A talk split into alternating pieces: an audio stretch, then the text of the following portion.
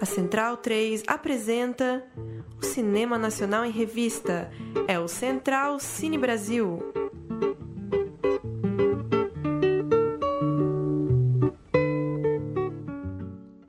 Olá para você ligado no Central Cine Brasil. Muito bem-vindo à edição de número 183 do nosso podcast que trata de cinema nacional. Hoje numa edição muito especial, porque a gente vai falar de dois filmes que estão estreando no streaming e que a gente, por muito pouco, não viu nas telonas. Vaga Carne, de Grace Passou e Ricardo Alves Jr., e Sete Anos em Maio, de Afonso Shoa, estavam previstos para estrear no mês de março. Inclusive, nosso programa aqui já estava marcado ali no comecinho da pandemia, mas por conta do fechamento das salas, esse lançamento foi cancelado, adiado, e eles chegam agora diretamente ao streaming. Vaga Carne e Sete Anos em Maio estão disponíveis a partir dessa quinta-feira, 14 de maio, por apenas um dólar no site da Embaúba Filmes. O site da distribuidora colocou os filmes diretamente no VOD, já que serão ainda algumas semanas e meses sem as salas de cinema. Eu sou Paulo Júnior, terei também a companhia de Murilo Costa na entrevista com Afonso Shoa. O Afonso é diretor de A Vizinhança do Tigre, co-diretor de Arábia junto do João Dumans e agora lança Sete Anos em Maio, que passou por quase 40 festivais pelo mundo, ganhou uma série de prêmios, foi escolhido o melhor curta ou média de 2019, segundo a Abracine, e você que acompanha o Central Cine já deve ter ouvido falar alguns realizadores no último ano citaram Sete Anos em Maio como um dos grandes filmes recentes que eles tinham assistido. Já Vaga Carne é uma direção da Grace Passou junto do Ricardo Alves Jr. numa transcriação para as telas da peça teatral homônima. Peça essa que é interpretada pela Grace. Ela convidou então o Ricardo para juntos transformarem tudo isso em filme. O filme foi escolhido para abrir a 22ª Mostra de Cinema de Tiradentes, passou também por Berlim e tem então aí uma bonita carreira nos festivais até agora chegar no grande público. Vaga Carne tem uma mulher que, sem saber como se mover no mundo, tem o corpo invadido por uma voz. Tentando refletir sobre esse corpo, a voz ensaia como movê-lo. Já há sete anos em maio, conta a história de Rafael, que há sete anos chegava em casa numa noite após o trabalho e se deparou com desconhecidos que o procuravam. Naquele momento, ele saiu carregado de sua casa e nunca mais voltou. Sua vida também nunca mais voltou a ser a mesma. Já que não temos a tela grande, pelo menos a gente pode usar um recurso do streaming. Então, se eu pudesse indicar algo para quem está ouvindo, para agora, entra lá no site da Embaúba Filmes assiste Vaga Carne, assiste Sete Anos em Maio e volta para ouvir o ótimo papo com Afonso Shoa, que vai falar da construção desse personagem, da história do Rafael, do encontro dele com o Rafael, enfim, vai falar sobre seu cinema, que já vem aí há alguns anos rendendo bons debates para quem curte o cinema brasileiro.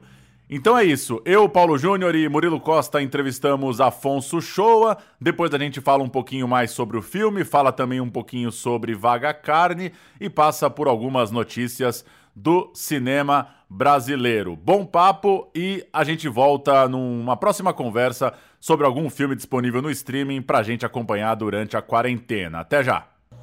Quando foi na sexta-feira, umas 9 horas da manhã, as duas viaturas pararam na porta da casa da minha mãe de novo. Minha mãe tava na varanda e perguntaram pra ela, cadê o Rafael? Ela falou, não sei do meu filho não. Desde o dia que vocês pegaram ele, vocês não voltaram com ele ainda não. Cadê meu filho? Estamos então numa ligação remota via Skype com Afonso Shoa, diretor de Sete Anos em Maio, que está chegando direto no streaming. Afonso, valeu por atender o Central Cine Brasil. Como vai? Tudo bem, obrigado vocês aí pelo convite. Afonso, é, é, parabéns pelo filme, impressionante mesmo o resultado do Sete Anos em Maio.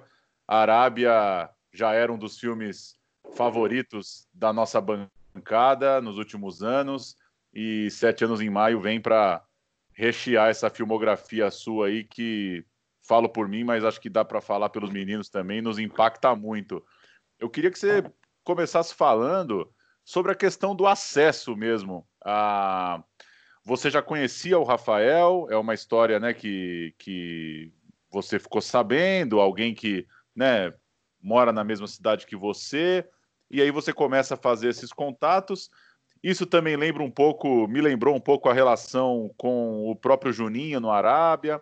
E como essa é uma questão que sempre, né, acho que assistir o filme pensando um pouco até aqui no que conversar depois, sempre vinha a curiosidade de como chegar nessas histórias. No seu caso, isso parece muito natural, né? São histórias, são pessoas e, e ambientes muito próximos, né? Você não, você não está pegando um ônibus para ir longe fazer um filme. É, queria que você falasse um pouco desse acesso, de como é você, cineasta, é, zanzando pela cidade, batendo papo aqui e ali, entendendo o que pode dar uma história. Se você considera que isso, é, de certa forma, é algo totalmente orgânico e natural, que horas que você acha que você tem que ser um pouco mais pragmático na hora de entender como aquilo pode virar um filme? Enfim, queria entender um pouco sua, sua andança como cineasta, como que essas pessoas, essas histórias, você vai depois é, fazendo isso virar trabalho, digamos assim. É, é de fato, como você disse, tem algumas semelhanças, né, com a minha relação com o Juninho, né, porque tanto o Rafael como o Juninho, eles são é, meus vizinhos, eles moram no mesmo bairro que eu. O Rafael, na verdade, ele mora bem perto mesmo, assim, são duas ruas da minha casa, e os dois eu conhecia da vida, assim, antes do cinema. E o Rafael, é, bom, mora pertinho de mim, é meu amigo já faz algum tempo. Eu fiquei amigo dele através de um, um grande amigo nosso, que também é um parceiro que trabalha sempre comigo, que é o Desali, que é um artista visual que também mora aqui no bairro, que fez o som direto do Vizinhança, a gente tem uns trabalhos juntos. O Desali era amigo do Fael desde, desde moleque, desde infância, e eu acabei conhecendo o Rafael através do Desali. Então, nosso contato surge uma amizade de bairro, surge é, como amigos aqui mesmo do bairro Nacional. E o Juninho, um pouco parecido, né? Ele mora um pouquinho mais longe, mas também no mesmo bairro. Mas também cheguei até ele pela amizade, assim. E da amizade é que nasce também um desejo de, de fazer um filme, né? Mas a amizade vem primeiro, assim. O conhecimento deles tal vem primeiro. Mas é claro que o filme muda essa relação e projeta ela em outro nível, né? Faz com que o meu conhecimento sobre eles, as minhas percepções e o nosso diálogo ele vá para outro lugar. É, para mim, fazer esses filmes, né, e fazer os filmes com eles, assim, é, chegar até eles é, é, natural, assim, é uma parte da minha vida. Isso tem a ver com o, os filmes que eu é, que eu acabei fazendo desde o vizinhança, assim.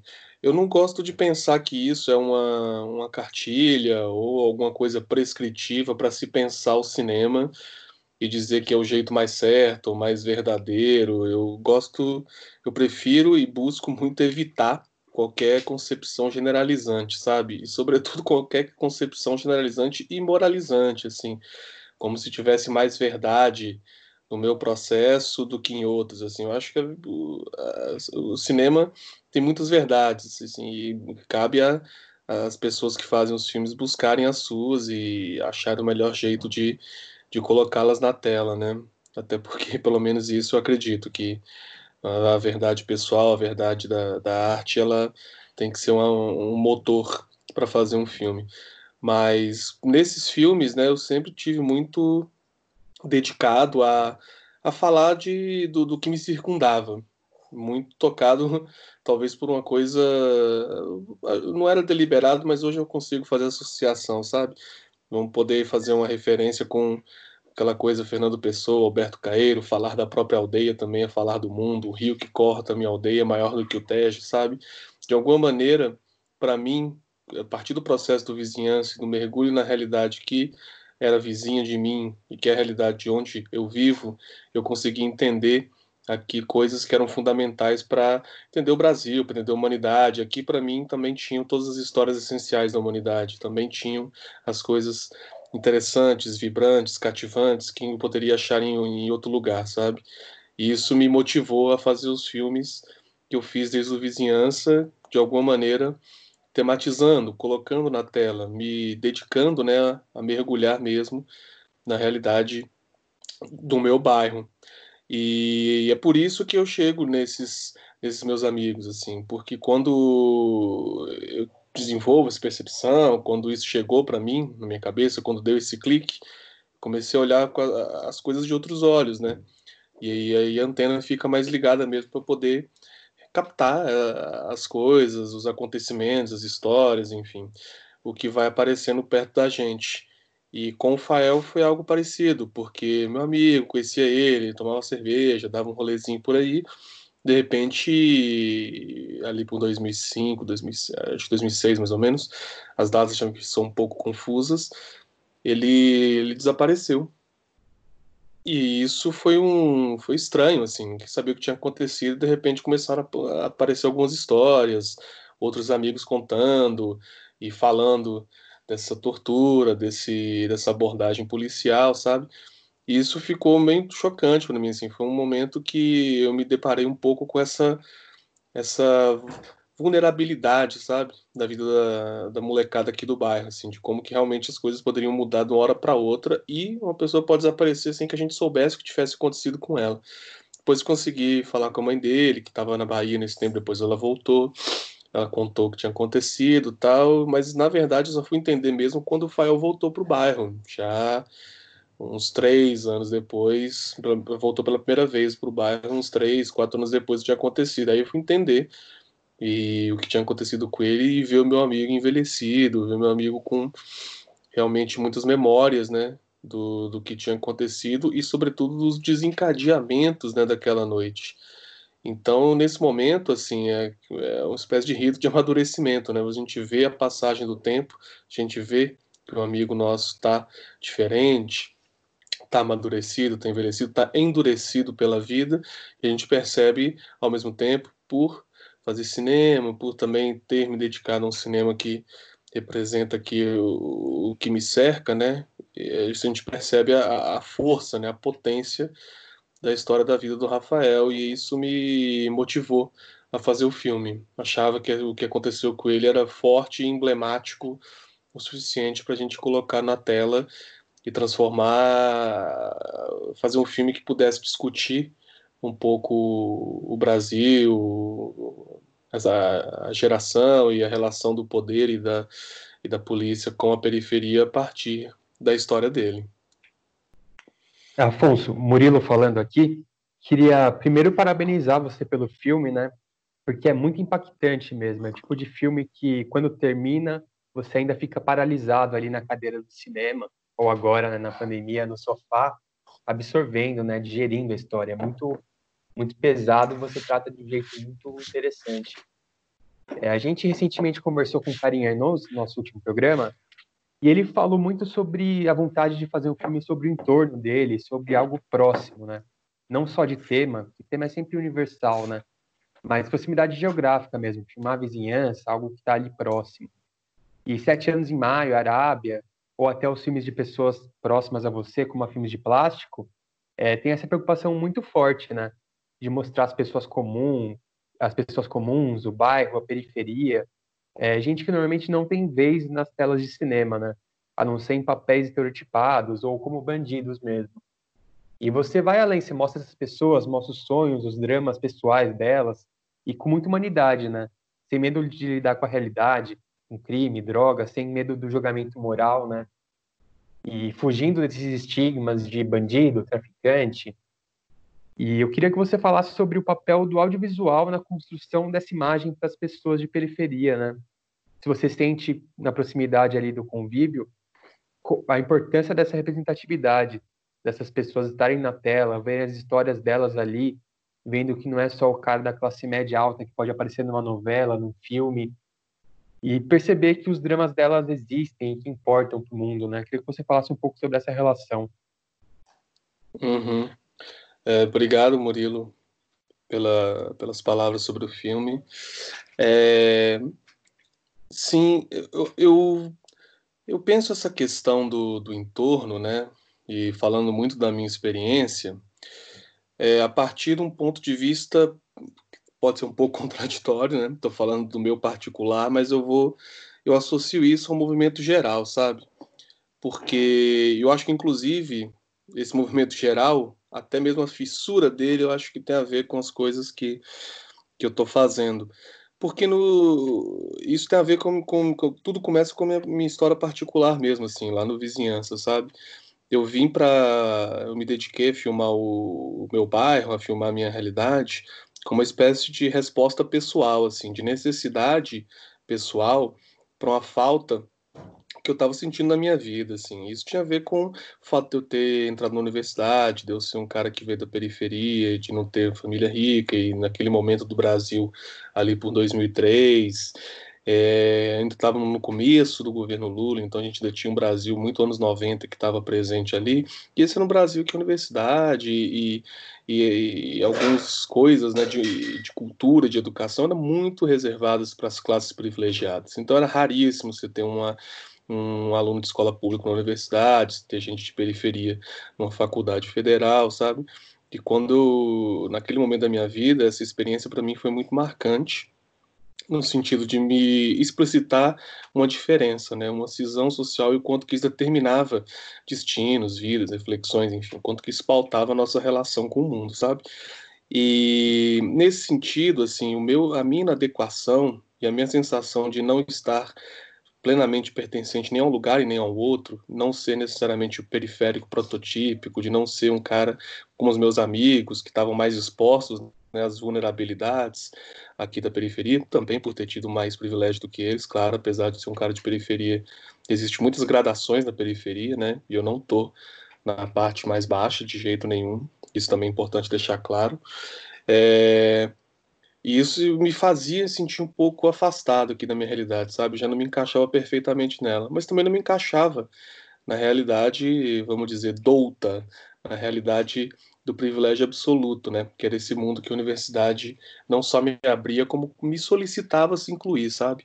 Esse desajuste, esse esse incômodo, né? Que para mim também tem muito a ver com o meu primeiro filme, Mulher à Tarde, que é um filme que tem um estilo, que tem uma proposta estética, que depois eu fui reconhecer como como estrangeira Hoje eu tenho consciência de que, na verdade, era mais uma tentativa minha de me adaptar ao modelo de cinema que eu tinha na cabeça, e por mais que tenha coisas que, evidentemente, das quais eu me orgulho e que eu acho muito potentes no filme, eu me senti incomodado com essa ausência essa ausência do meu máximo eu ali, sabe? No sentido não do da vaidade pessoal ou da da criação particular, assim. Eu no sentido do que o que tenho a dizer para o mundo, sabe? O que, que, que é que me motiva a fazer um filme? O que, que me faz, então, é, ter desejo de mostrar coisas na tela para outras pessoas, sabe? E eu acho que eu consegui me sentir mais seguro e me encontrar nesse sentido foi fazendo vizinhança. Eu consegui encontrar mais a mim mesmo na vida dos outros. Eu consegui encontrar mais a minha voz quando eu consegui, quando eu abri um canal para que outros falassem também através dos filmes, sabe? Eu e nesse processo eu me senti mais irmanado com as pessoas que moravam no mesmo lugar que eu. E por mais que a diferença sempre exista, ela sempre vai existir, e esse entre lugar ele me define e de alguma maneira eu acho que até gosto dele de não ser de não estar tá com o pé fincado nem aqui nem acolá, de estar tá sempre um pouco longe, um pouco perto de todos os os cantos e de todas as realidades sociais, sabe? Viver mais no trânsito do que no, no na fixação, eu acho que é, me fez esse trânsito eu me sinto mais feliz com ele a partir dos filmes que eu fiz, sabe? E como que eles me, pro, me propiciaram mesmo ter é, um, uma relação com o lugar que eu, do qual eu vim, o lugar onde eu moro, o lugar onde minha família mora, enfim lugar que tem mais a ver com a minha história e que na verdade também me ajudou muito a, se, a, consolidar mesmo a minha visão de, de mundo, enfim, me, me forneceu material para poder pensar e sentir mesmo, sabe? E nesse processo, que é totalmente particular, eu acho que ao mesmo tempo ele espelha um processo geral, sabe?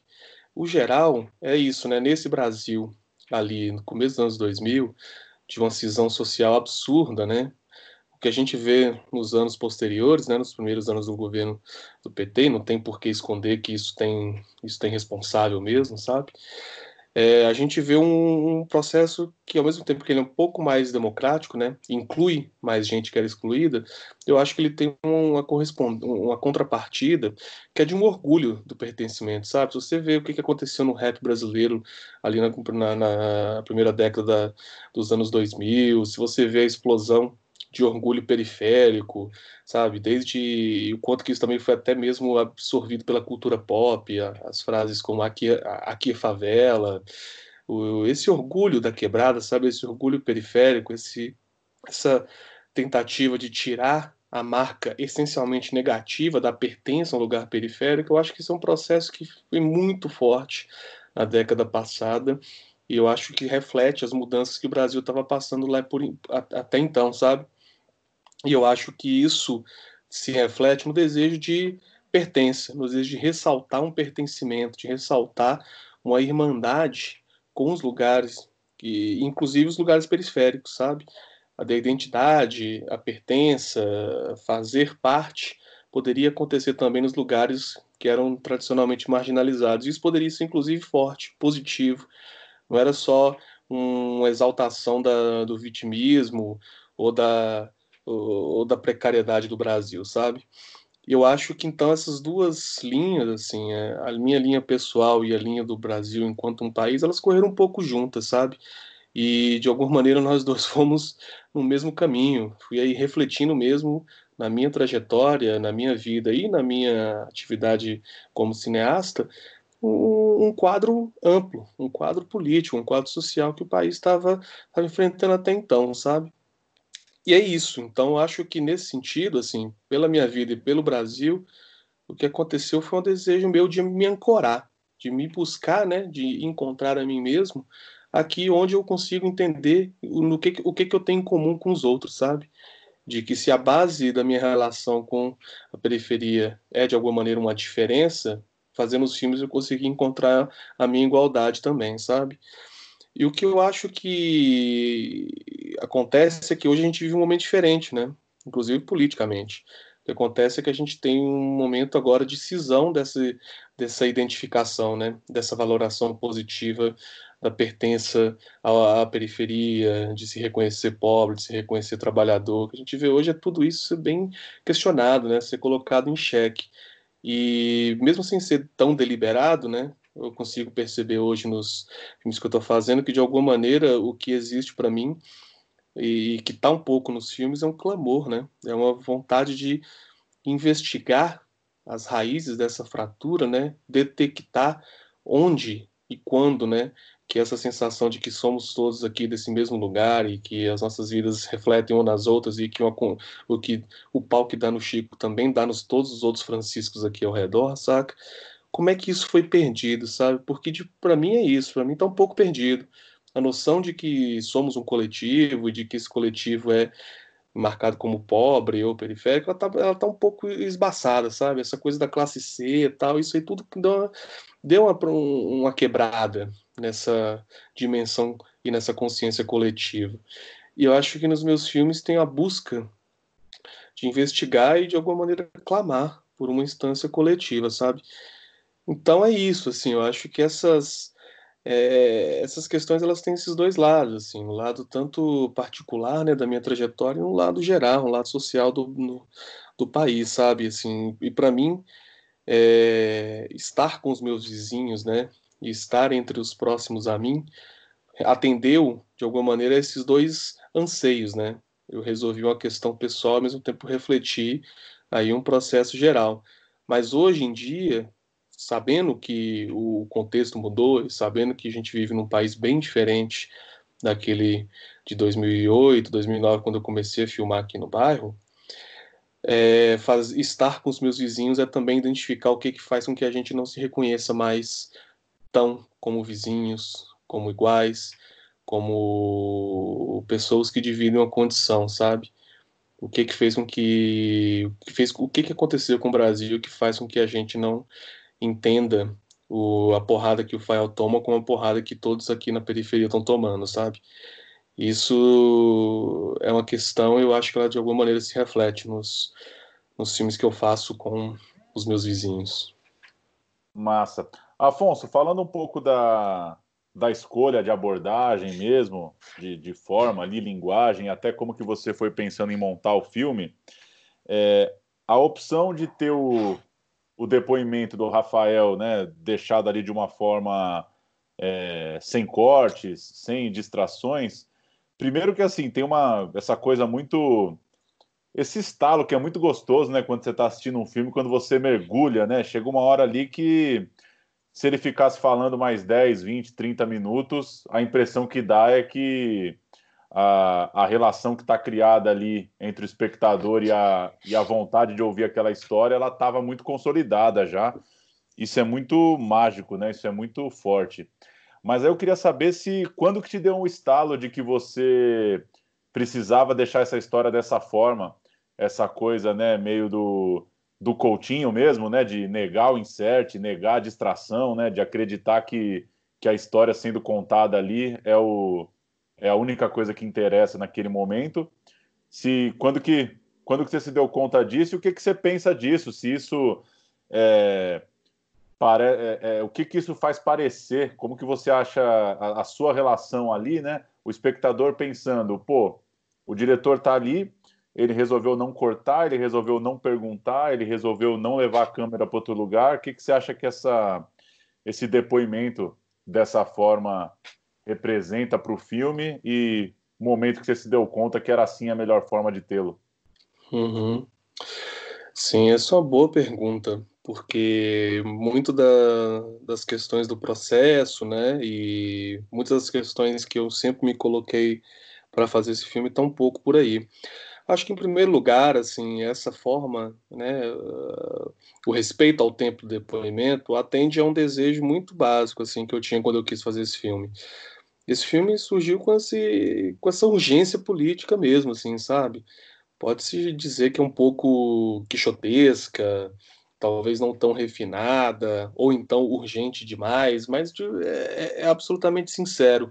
Essa história, para mim, era forte e significativa o bastante para que um filme fosse feito para botar ela para o mundo, sabe? Para evitar que ela morresse no silêncio ou só na memória de quem viveu ela, sabe? E isso para mim era o principal, a primeira coisa que eu queria com esse mostrar o que tinha acontecido com o Rafael e a partir disso articular alguma reflexão sobre o Brasil, porque para mim era uma história emblemática, significativa.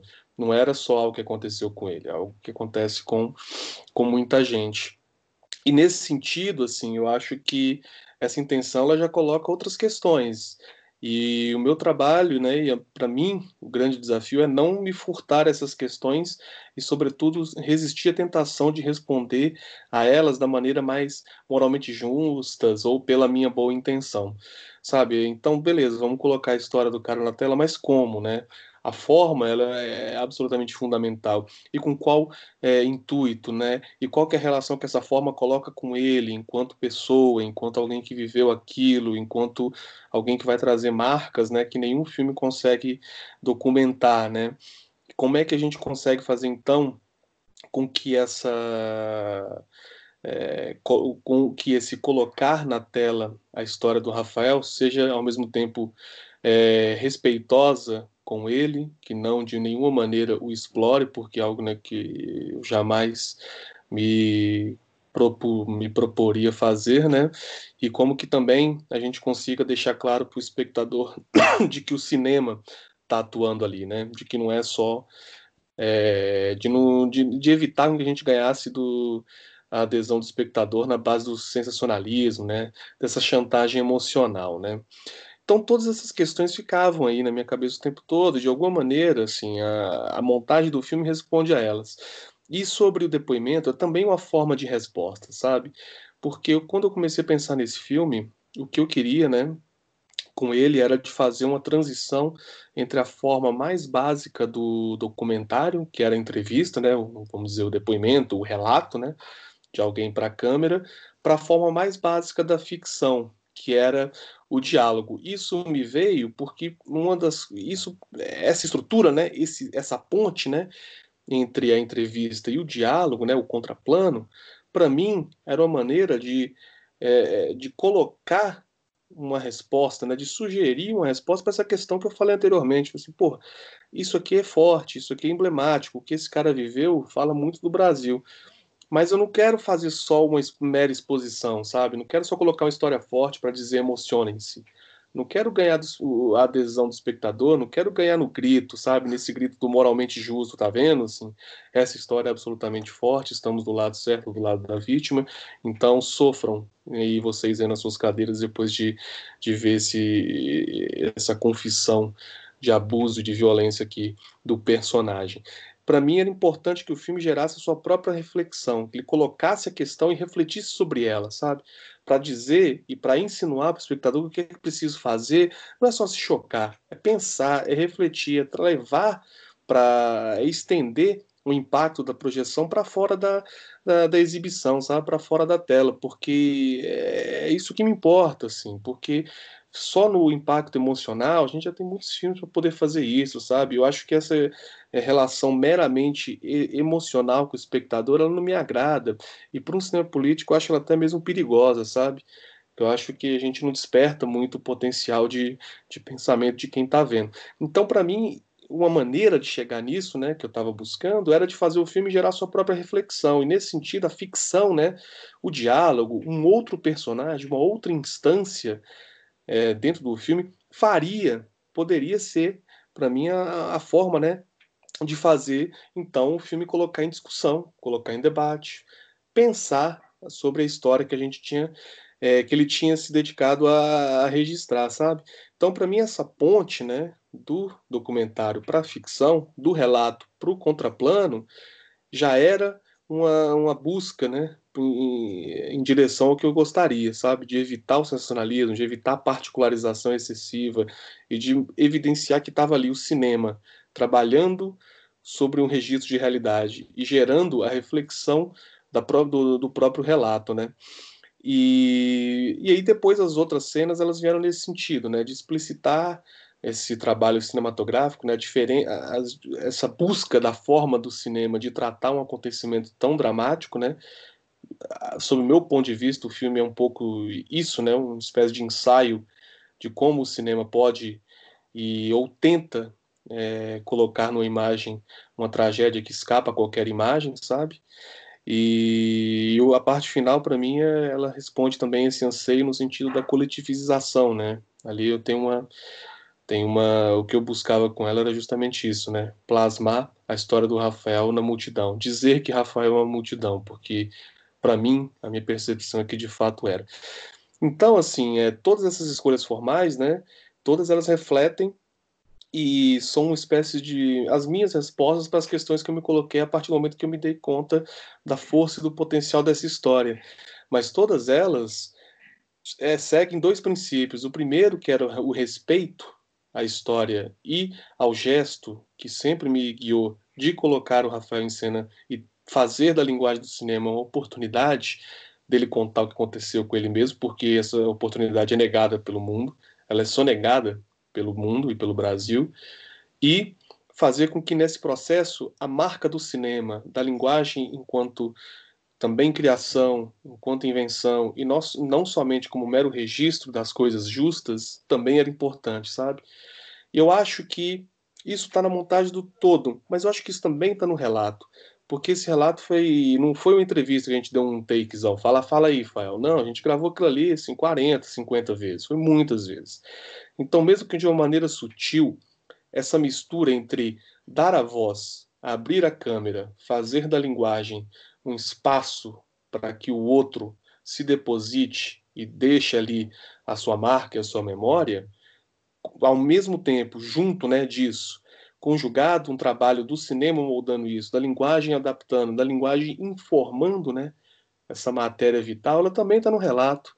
Então, assim, isso reflete para mim, e a duração né, também, era, era, isso, né? A, a longa duração do, do relato, para mim, era uma forma de, ao mesmo tempo, fazer com que respeitar né, a força do que, que o Fael tinha para contar e, ao mesmo tempo, deixar longo, deixar é, extenso o suficiente para começar a despertar curiosidades e, e desconfiança em quem está vendo, fala, peraí, bicho, isso não é possível, isso não é uma entrevista só. Alguma coisa aí, não, tá, tá, ele está falando dele, claro, é muito verdadeiro, mas assim não é possível, alguma coisa deve estar tá acontecendo aí. Essa alguma coisa é o cinema. Enquanto ao longo do tempo a gente vai entendendo que o cara tá, a gente vai sentindo um pouco, pelo menos é o que eu imagino e o que eu gostaria, o espectador vai sentindo que o cinema tá agindo ali também, sabe?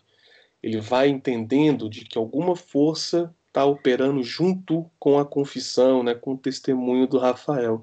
Esse alguma coisa que pode ser um pouco nebuloso, um pouco inexplicado, eu, eu, é o cinema, é o ensaio, é o trabalho, é o texto, é a voz, é a preparação, né? É a consciência de que tudo aquilo está acontecendo para um filme e de que tudo aquilo foi preparado para um filme. O filme todo, como eu disse, foi orientado nesse sentido. Formas do cinema lidar com a tragédia, mas isso está no relato também, sabe? Tem um misto de vibração, de força, de verdade da vida do Rafael conjugada com o trabalho do cinema, mesmo que seja sutil. E eu acho que a duração ela era importante nesses dois aspectos, como respeito ao que, que o Rafael tinha para contar e ao mesmo tempo como o tempo necessário para que a gente conseguisse mostrar cada vez mais ao espectador de que o cinema estava trabalhando junto com ele e de que existia ali, não era só a câmera, não é só depois um outro ator, é o cinema que está acompanhando ele naquela noite. É, Afonso, aproveitando a sua resposta, né, a minha próxima pergunta ela seria exatamente sobre isso que você comentou, sobre o relato e a construção disso como cinema, porque o Rafael interpreta a si mesmo e conta a própria história. Mas você até falou, né, eu já imaginava, que tem uma construção ali de roteiro, né, de um texto, uma construção conjunta. Vocês foram trabalhando, afiando, cortando as rebarbas até chegar nesse texto, porque ele é muito coeso, né? Ele é conciso, potente, parece algo escrito mesmo num filme de ficção. Então eu queria ouvir um pouco sobre o processo, né, sobre a participação sua, do próprio Rafael, do João Dumans, que assina o roteiro também, né? E como foi para ele ali também como ator, né? Tá revivendo esses momentos, meio que editando as situações e mexendo nessas memórias pesadas, né? Traumáticas. Como que foi trabalhar nesse limiar de sensibilidade ali do real e da construção de personagem e ao mesmo tempo trabalhar a atuação nisso, né? Fazer a emoção aflorar, mesmo fazendo várias vezes, como você comentou porque no final ali as lágrimas dele, tudo é impressionante, é uma atuação que qualquer ator profissional chegaria numa atuação mais fraca ou parecida, assim, ele realmente chega lá, mesmo não sendo um ator profissional. Uhum. Sim, esse o trabalho do, do texto, né, do depoimento, ele é, é muito estruturante, é muito importante para o filme. E de alguma maneira ele foi a história um pouco da filmagem. É... A gente gravou várias vezes, até porque no começo também eu tinha uma ideia de fazer um pouco diferente. Mas o principal foi que quando a gente começou a gravar, eu já tinha gravado sozinho antes de ter o filme enquanto projeto, né, enquanto pessoas, enquanto equipe, eu já tinha gravado sozinho com ele umas conversas assim, tal. Eu já tinha fazendo feito meio uns ensaios com ele bem livrões assim, bem soltos. E no primeiros dias de filmar, a gente gravou nessa mesma toada. E eu, foi um negócio do tipo assim, Fael, fala aí mesmo, sabe? Isso nenhum desses momentos, isso não entrou nada, sabe? Mas foi muito importante para entender, assim, para ele lidar com a situação e para ver a diferença, para nós dois, né, compreendemos a diferença, que é ele contar essa história para mim sem nenhuma câmera, depois quando ele contou para mim só eu e ele com a câmera, e depois ele contar para a equipe, com pessoas ao redor, numa situação de filme, né? Tudo isso fazia com que as, as histórias fossem completamente diferentes. Não, às vezes até o conteúdo narrativo mudava um pouquinho, porque a memória da pessoa ali naquela, naquele momento, né, na, no nervosismo ali, ela acaba também é, editando algumas coisas, enfim, esticando outras. Mas era muito claro assim como que a situação do filme né colocava uma questão para ele e nesse sentido assim eu, desses primeiros dias vendo como é que saía essas primeiras cenas mais soltas né eu sentei depois com ele e falei assim eu não estou curtindo muito não sabe eu acho que também você não está muito à vontade Eu acho que eu também não estou à vontade e eu não sei muito como é que é o caminho. Eu estou achando que era melhor a gente trabalhar isso como se fosse um texto. O que, que você acha disso? Aí ele foi lá e me disse que achava sensacional, porque às vezes ele esquecia coisas e ele estava achando que, que precisava disso. E nesse momento eu percebi que ele estava afim também de viver uma experiência de cinema, sabe? De ser desafiado a ser, a, atuar, a colocar também ali, né? Não só como um entrevistado, né? Também colocar e ser desafiado no lugar de ator. E aí eu sentei com ele e a gente fez uma escaleta, uma lista, né? De momentos da própria vida dele, e a maioria deles eu já lembrava, já conhecia, mas estávamos juntos ali para poder lembrar.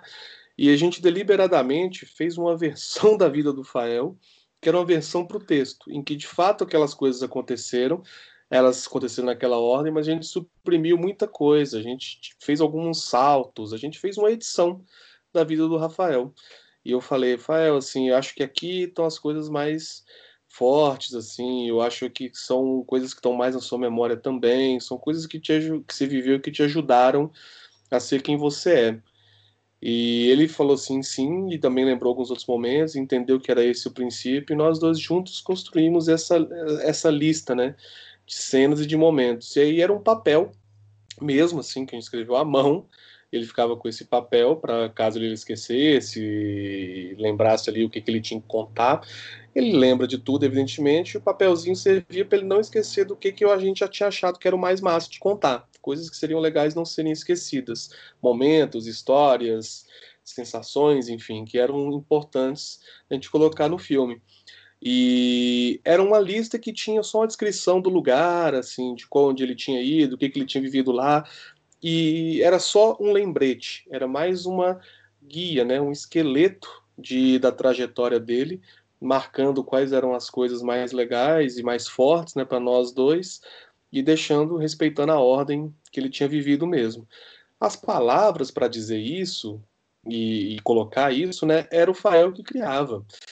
E as repetições, aí as repetições serviam para que eu entrasse em diálogo com ele, é, cortando as palavras que ele criava e a gente escolhendo algumas alternativas juntos, propondo sugestões de de falar as coisas de um jeito mais simples ou mais direto às vezes, construindo um pouco as frases, e nesse processo de repetição, também entrando como direção de ator, pensando na direção do olhar, a respiração, a, as pausas, qual era o ritmo, né, com que ele ia contar as coisas, ao mesmo tempo desenvolvendo um certo sentimento, né, pensando que o ritmo também era um sentimento, ele explicitava o que ele estava sentindo, não só no que ele estava contando, mas ali naquele momento da cena, né.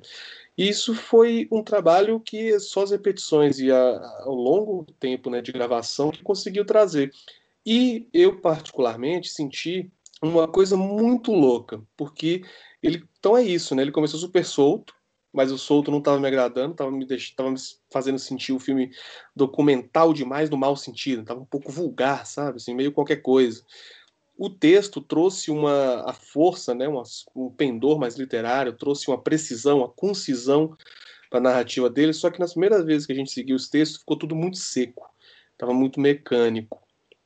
Ao longo da nossa repetição e do nosso diálogo conjunto, da gente ir achando, né, uma, uma sintonia, uma melodia, né, de conversa entre nós dois, o Fael foi se reencontrando com a emoção.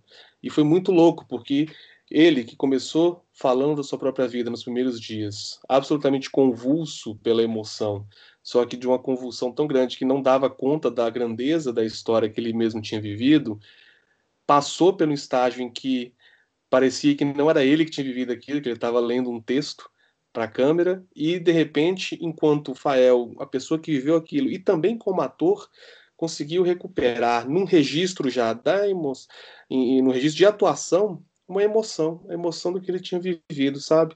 Foi muito louco ver isso, assim, foi muito massa você ver que esse ter colocado ele no lugar de ator e ele ter pedido, né, e praticamente pediu, e ter topado tanto estar nesse lugar de ator, não impediu ele de, de se emocionar com o que ele tinha vivido. Pelo contrário, fez disparou nele a possibilidade de relembrar e ressentir as coisas novamente ali diante da, da câmera, sabe?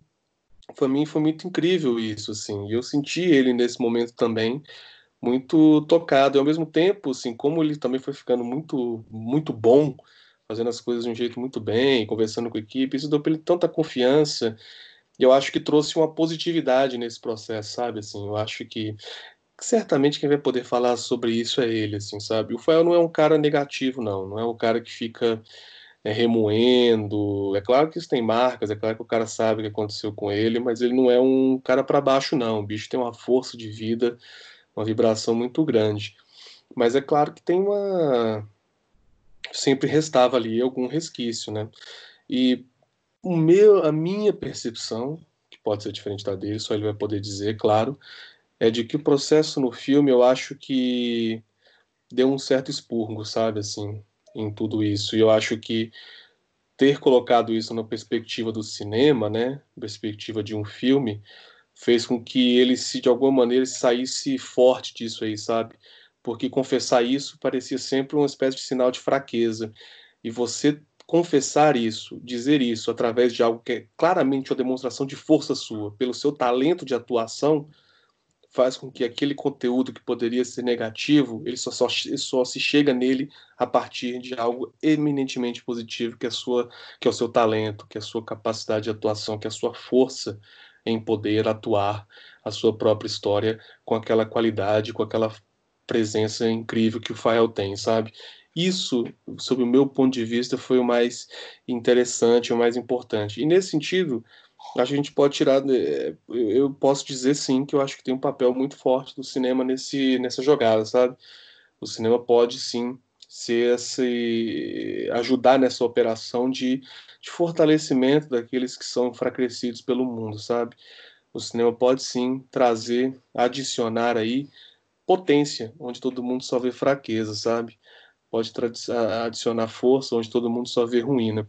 Eu acho que o processo que eu e o Fael vivemos aí nesse filme, né, o dele que certamente mais intenso e com outro com outro teor, né, do que o do meu, eu acho que deixa um pouco dessa marca, sabe, assim, do como que é, o cinema pode pode ir na contramão do que que o mundo em geral proclama, né? Claro que também sim, vamos também exagerar as coisas e, e idealizar, né? Não falando que o cinema salva vidas e supera todos os traumas, não. Não existe isso, né? Isso, isso é uma falácia. Mas ao mesmo tempo não dá para negar o poder e o potencial que tem. Eu acho que o que a gente viveu mostra um pouco isso. Maravilha, Afonso. Só para a gente fechar, uma pergunta mais mais rapidinha mesmo, até, até efêmera, porque Esperamos em breve estarmos no cinema, né? Não aguento mais ver filme em casa. Eu ia te perguntar desse lançamento no streaming, como é que é para você? Porque, inclusive, eu vi numa outra entrevista você muito animado com a coisa da sessão junto do Vaga Carne, e eu estava muito curioso também para pegar essa sessão. É... Enfim, acho que todo filme é feito pensado para cinema, mas eu acho que a, a combinação de dois médias, né? O teu cinema muito autoral, muito próprio, e a, a, o projeto da Grace também, muito autoral, muito próprio, acho que iam dar uma combinação que a. É, é, acho que não é nem exagero falar que ia inaugurar um outro olhar mesmo para os filmes de vocês e para a memória que a gente ia ter, né? A gente ia sempre lembrar que viu os sete anos junto com o Vaga Carne e tal. É... Só, só para pegar a tua opinião, então, sobre essa coisa do streaming, como é que você. O que, que você tá. Já que não não vai dar para ter aquele brinde, receber uma salva de palma e tomar uma cachaça? você imagina da galera vendo em casa? Como é que, que, que você está pensando desse do filme chegando na casa das pessoas aí? Uhum. É, eu, eu, gosto de cinema, né? Eu gosto de sala de cinema. Eu não, não dou muito bem com, com ver filme em computador, não. Assim, claro que pelo acesso, né? Baixo muito filme, enfim, sou da tenho aí um longo histórico de torrent, mas não gosto muito de série, de streaming, não, assino nenhum, assim, só que eu gosto de ver filme na sala de cinema mesmo. Então, para mim é frustrante não lançar, né, o filme na sala e sobretudo nessa sessão, porque eu tô com você, assim, eu acho que seria muito intrigante, sabe? Não sei nem se isso é positivo, tal, também nem isso nem importa muito, sabe? É, não é o principal, pelo menos É, e eu acho que realmente um filme ia lançar luz sobre o outro, sabe? Para muitas outras questões, assim, acho que coisas que não se percebe vendo só um filme separado poderia aparecer vendo os dois juntos.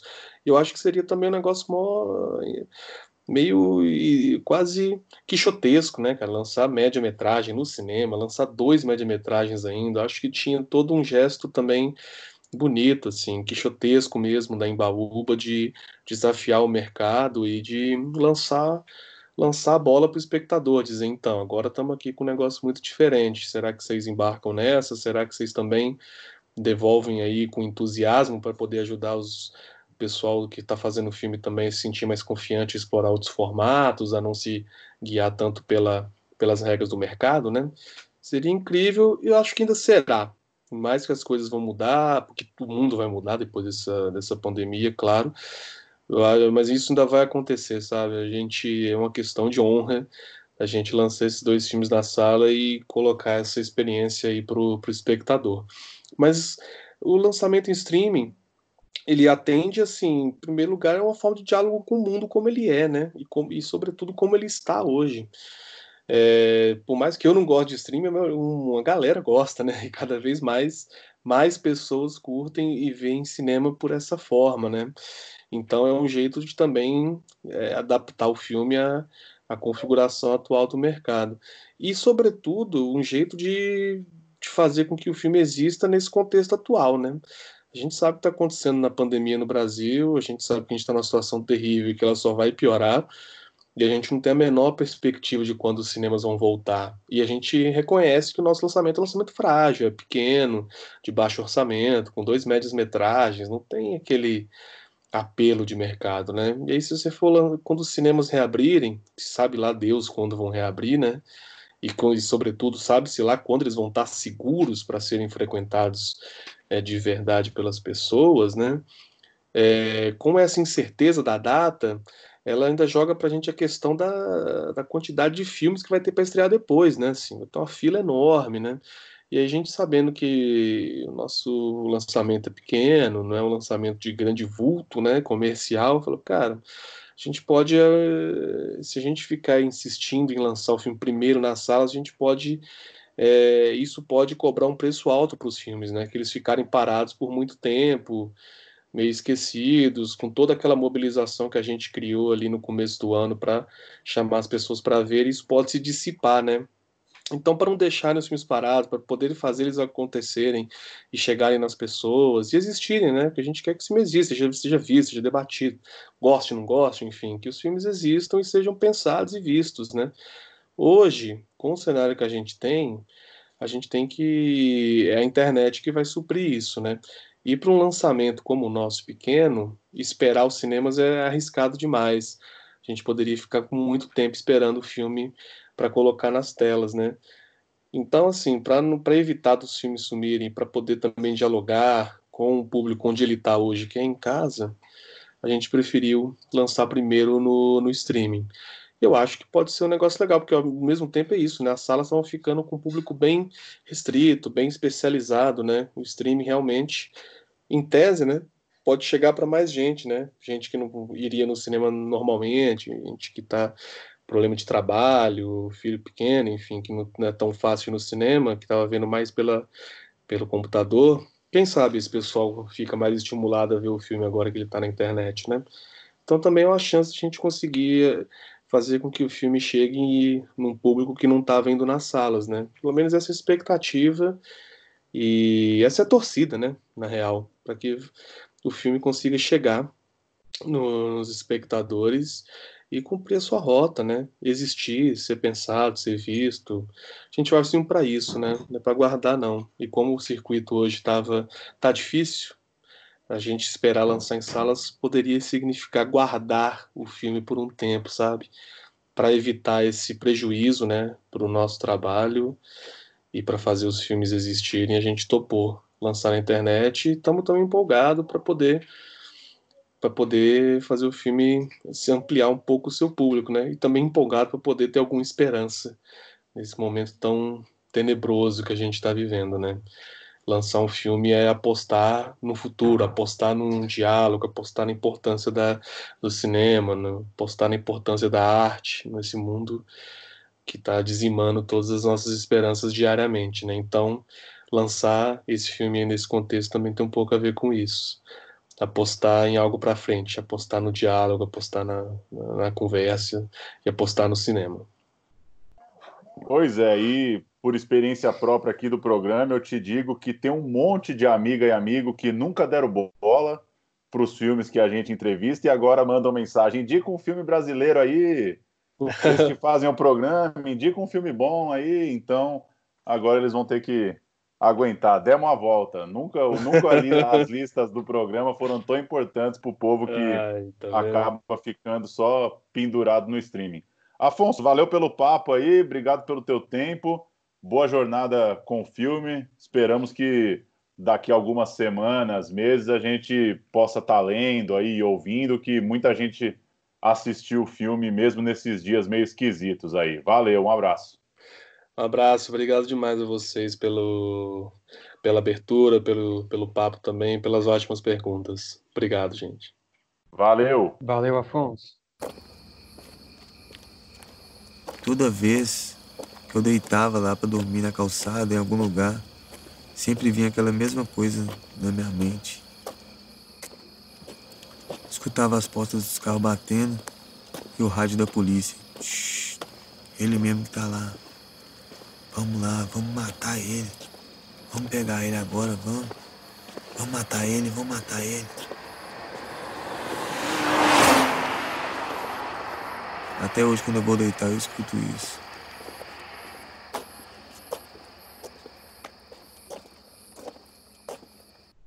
Tá então entrevista com Afonso Shoa, do ótimo Sete Anos em Maio, que está chegando ao serviço de streaming exatamente nessa quinta-feira, 14 de maio. É só entrar no site da Embaúba Filmes e assistir o Sete Anos em Maio, assim como o Vaga Carne, que é o média da Grace Passou e do Ricardo Alves Júnior, que também, né, como a gente comentou na conversa, estavam previstos para ser lançados juntos no streaming, obviamente, cada um no seu link, mas vale a pena demais. É uma pena que muita gente vai acabar assistindo em casa, mas são os dias de hoje, não adianta a gente ficar lamentando muito isso. O que importa é que tem esperança que muito mais gente vai ver no streaming do que veria nos cinemas pela forma dos nossos lançamentos, nossa distribuição de hoje, como já comentou um pouco o Afonso. É, e só registrar que o Vaga Carne também vai estar no SP Cine Play. Então, para quem usa a plataforma, tem essa opção do SP Cine Play ou do site da Embaúba Filmes. Murilo, filmaço, hein? Nem tem muito o que falar depois das explicações do Afonso. Impressionante a forma com que consegue acertar a mão para contar a história. Impressionante a, a sensibilidade no trato com o personagem, o Rafael, que, como ele disse, encarnou um ator, né, e, e fez da própria vida um texto é, no ponto para ser interpretado. E, e, tudo que cerca né, os Sete Anos em Maio. Eu que já era um fanzaço do Arábia, eu acho que eu não estava esperando para ver algo que fosse ainda mais impactante. E às vezes a gente ignora um pouco aqui também os curtas, né? Acaba muito pautado pelos lançamentos dos longas nas salas de cinema, é, como é bom, né, quando um filme tem o formato que é para ele ter, né? Essa sensação de que acabou na hora que é para acabar. O filme conta a história que ele quis contar, então não só a história muito impactante, como gostei muito de ver um filme de 42 minutos, te confesso. É muito redondo o filme, né? Como você falou, ele termina na hora que tem que terminar. O Afonso, em várias entrevistas, foi até meio bombardeado por essa pergunta, né? De por que fazer um média, por que investir nesse formato que quase não tem janela? Mas é só assistir o filme que você entende, né? É, ele é preciso mesmo, a decupagem é perfeita.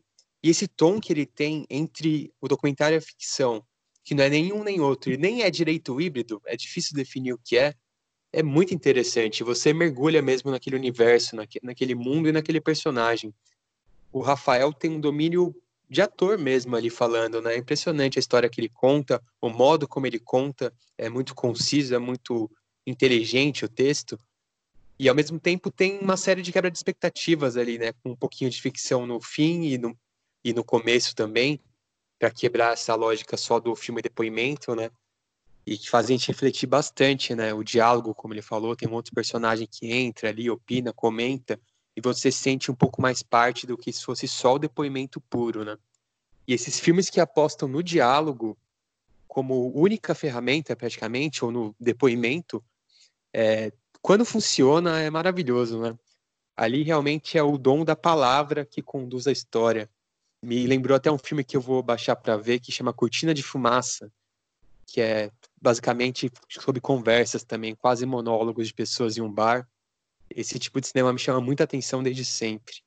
E uma coisa interessante também essa resposta do Afonso, né, em dizer, você fica ouvindo a história e pensa, tem alguma coisa aí. E tem mesmo, é o cinema, né? É o cinema é. chegando na, é o cinema chegando na história das pessoas, né, que é é uma coisa maravilhosa de fato. Impressionante assim, é, eu até a gente aqui não, não costuma ligar muito para essa coisa de spoiler, mas também não fica né, detalhando exatamente os filmes. E eu até fiquei pensando durante a entrevista, é, definitivamente esse é um programa para ouvir depois de assistir o filme, né? Porque é, realmente. O, o impacto o impacto dos Sete Anos em Maio é um negócio que quem gosta de cinema merece esse merece poder viver essa experiência mesmo. Em casa, dica... mas de, de certa forma acontece. É, e a dica seria justamente essa mesmo, né? A pessoa vê sem ler nada sobre, sem saber do que se trata, que foi como eu fiz. Eu não sou muito de ler trailer, sinopse, eu gosto de ser surpreendido. E é arrebatador, né? O filme começa de um jeito, de repente já vai parar naquele depoimento, e vai indo, vai indo, vai indo. Você não sabe onde aquilo vai parar. É uma experiência muito diferente mesmo do que a gente está acostumado a ver nos cinemas. E a experiência de ver isso no cinema em si, né, deve ser um negócio espetacular, né? Deve mudar muito a, a imersão ali na história que ele está sendo contada. Pois é. Só para a gente registrar o Vaga Carne, que a gente também assistiu, fizemos a sessão dupla. Vaga Carne é uma é, é a história, o monólogo teatral, né, homônimo, encenado pela Grace Passou, criado por ela e que virou um filme, né? Quando a Grace passou, foi homenageada na Mostra de Tiradentes no ano passado. Ela se juntou ao diretor, o Ricardo Alves Júnior, e eles tocaram o Vaga Carne nessa versão cinema. Tem também um livro do Vaga Carne, então, enfim, não é, não é uma adaptação do teatro para o cinema. É uma, uma nova versão, uma releitura, uma, uma nova forma de se levar aquela história. É, eu fiquei bastante surpreso pelas saídas que eles encontraram para fazer isso virar cinema. É, por algum, pelo motivo da referência ao espetáculo de teatro, eu estava esperando talvez algo um pouco mais é, convencional de um teatro filmado só né, com, com jogo de câmera e com basicamente né, a transposição de um teatro para o cinema, mas eu fiquei bem surpreso. Gostei muito da luz, gostei muito da fotografia, achei que funcionou como filme. Também é um média, também é um filme aí dos seus 40 e poucos minutos, e gostei bastante. O texto é muito bom, né? Uma voz que vai tomando ali pessoas, uma coisa meio reflexiva, que ao mesmo tempo vai interagindo, né? Quem já viu a peça diz que a peça é cada vez diferente, porque ela é muito viva ali na relação com o público. E gostei muito, gostei muito do, do Vaga Carne. Pode trazer uma certa dificuldade por esse ambiente do teatro, que de vez em quando ele parece mesmo algo difícil de superar no cinema, mas mas eu acho que a Grace e o Ricardo mostraram que são artistas de mão cheia e conseguiram inventar uma outra parada, conseguiram pegar a peça e transformar num, num outro produto, numa outra embalagem. Acho que vale a pena demais e vale ainda mais para quem assistiu a peça, né? Eu não tive o prazer de assistir, mas para quem viu a peça deve ser impressionante ver na tela. É interessante que a Grace, logo na abertura do filme, né, ela incorporando ali a voz, ela fala que essa, ela é uma voz que habitou aquele corpo que já tinha habitado antes matérias sólidas, líquidas, gasosas, mas pela primeira vez estava habitando um corpo, um corpo de mulher. E eu fiz esse paralelo assim com o texto, né, e a própria Grace como artista saindo do teatro, onde ela já está acostumada, já habitou ali o palco, os bastidores, já trabalhou bastante, e tentando habitar ali o cinema mesmo, né, se adaptando, fazendo concessões, jogos, para dominar essa linguagem nova e descobrindo aos poucos essa linguagem, como trabalhar ela com o texto. Isso é muito interessante mesmo, porque eles têm artifícios bem criativos, estéticos, autorais, para passar essa história para o cinema, não é só uma transposição básica. Muito bom, vale demais a sessão dupla. Falei na abertura, falamos muito aí na conversa com o Afonso e reforçamos agora um grande de um pedido. Eu falei meio brincando ali pro Afonso, mas é sério, vou encher o saco das pessoas para vaga carne sete anos em maio. Acho que a coisa, que a coisa mais é, autoral, mais forte, mais impactante que, que a gente tem até agora na, nessa quarentena no que diz respeito ao cinema brasileiro. Tenho é, e o, o Afonso de novo, ninguém né? Ninguém vai esquecer, né? Porque eu lembro que um dos filmes que eu mais recomendei aqui do Central Cine, acho que de todos, foi o Arábia mesmo, né? Até por ele ter chegado pouco nas pessoas, ter passado meio batido de alguma forma, apesar dos festivais, foi um filme que eu fiz questão de indicar para todo mundo, comentava, ver esse filme vale a pena, e agora vai ser os Sete Anos em Maio, né? Novamente o, João, o Afonso sendo alvo das nossas recomendações.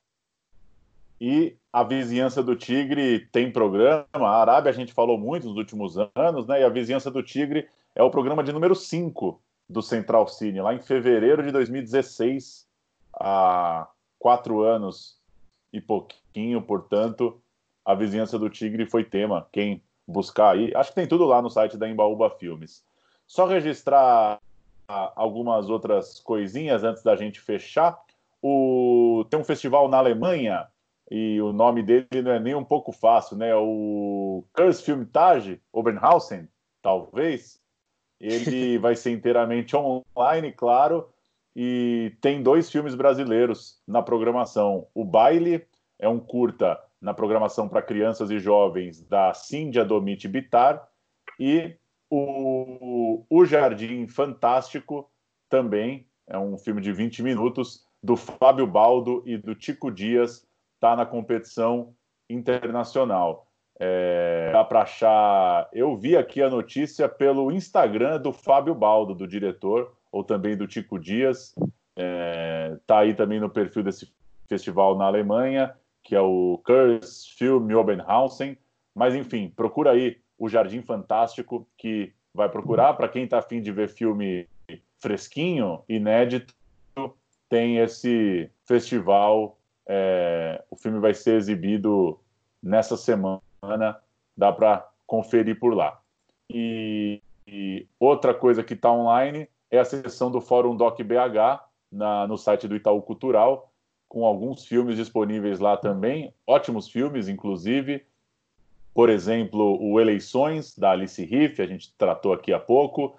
O Enquanto Estamos Aqui, da Clarissa Campolina e do Luiz Prete. O Banquete Coutinho, documentário é, visto na Mostra de São Paulo, do Josafá Veloso, também muito interessante. Enfim, Dá para entrar lá também no site do Itaú Cultural até o dia 19 desse mês de maio, até semana que vem, portanto, tem lá alguns filmes numa seleção do Fórum Doc BH para tratar de vivência de indígenas, imigração e construção política.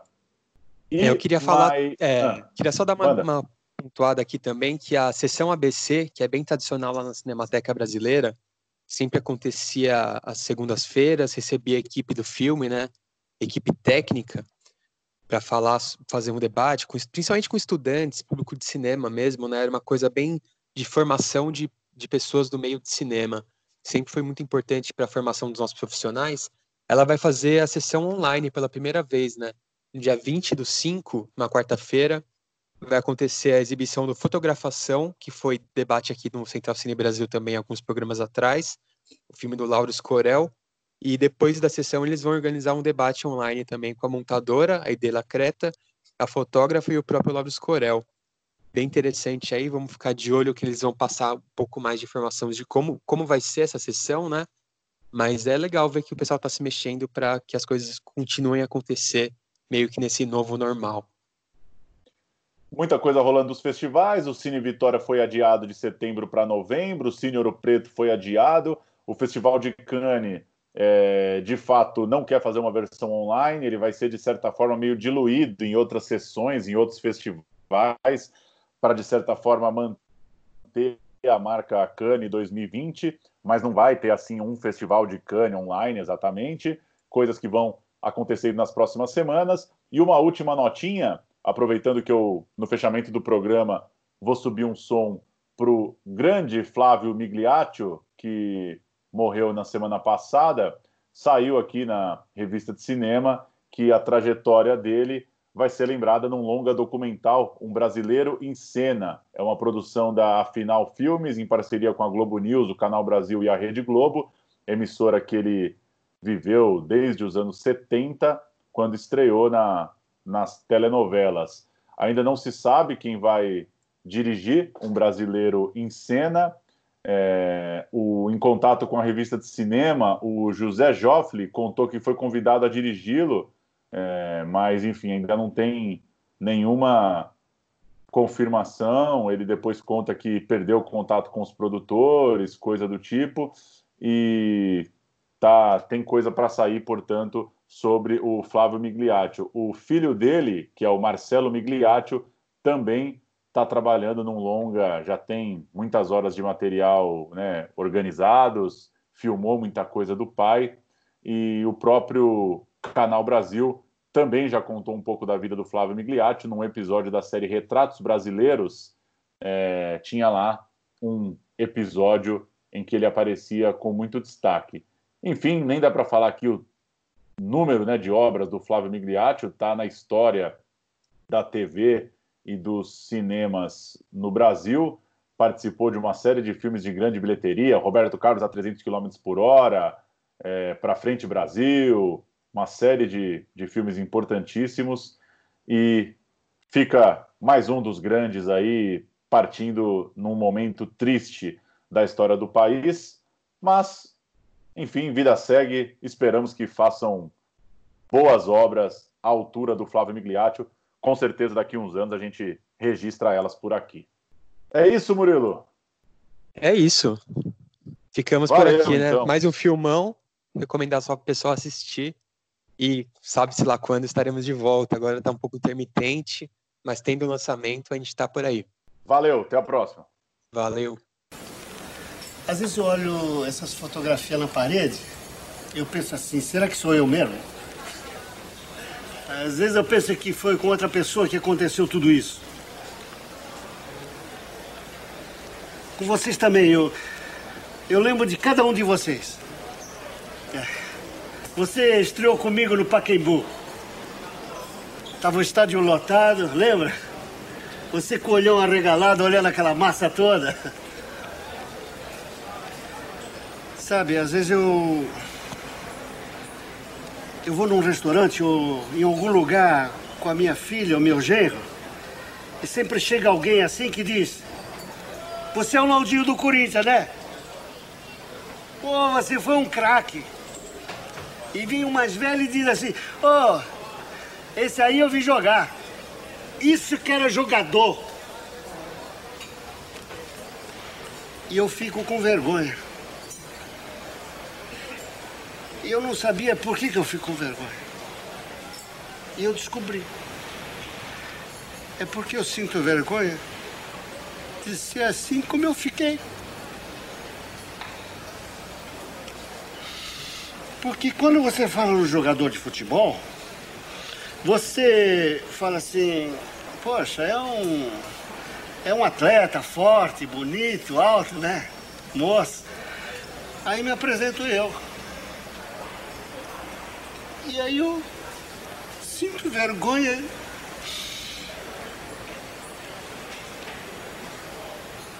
Dá vontade de dizer que não sou eu. Mas eu sou eu. Eu sou Naldinho, não sou? É claro que é você. Olha aqui. É você. Ninguém pode tirar isso de você. É você, o Naldinho, do Corinthians, da seleção brasileira.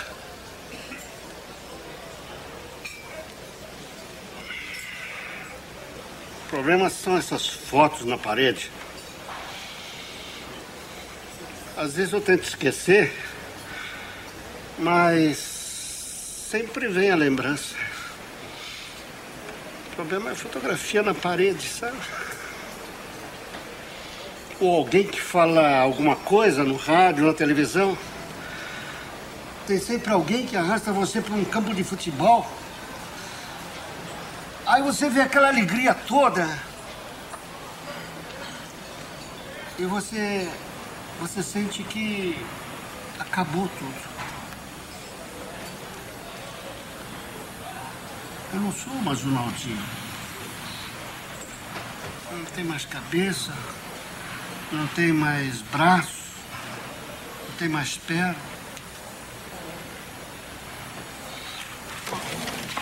Isso aqui é. É perna do Naldinho?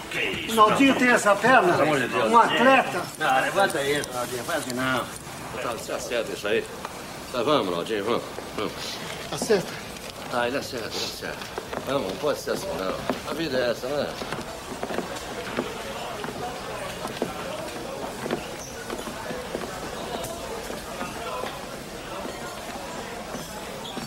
parar de jogar bola não é justo. Não é justo. Eu joguei futebol 20 anos. Faz 25 anos que eu sou técnico. Só que quando eu sonho, eu sonho sempre que estou jogando. Eu nunca sonho que estou lá sentado no banco treinando o time. Nunca, nunca.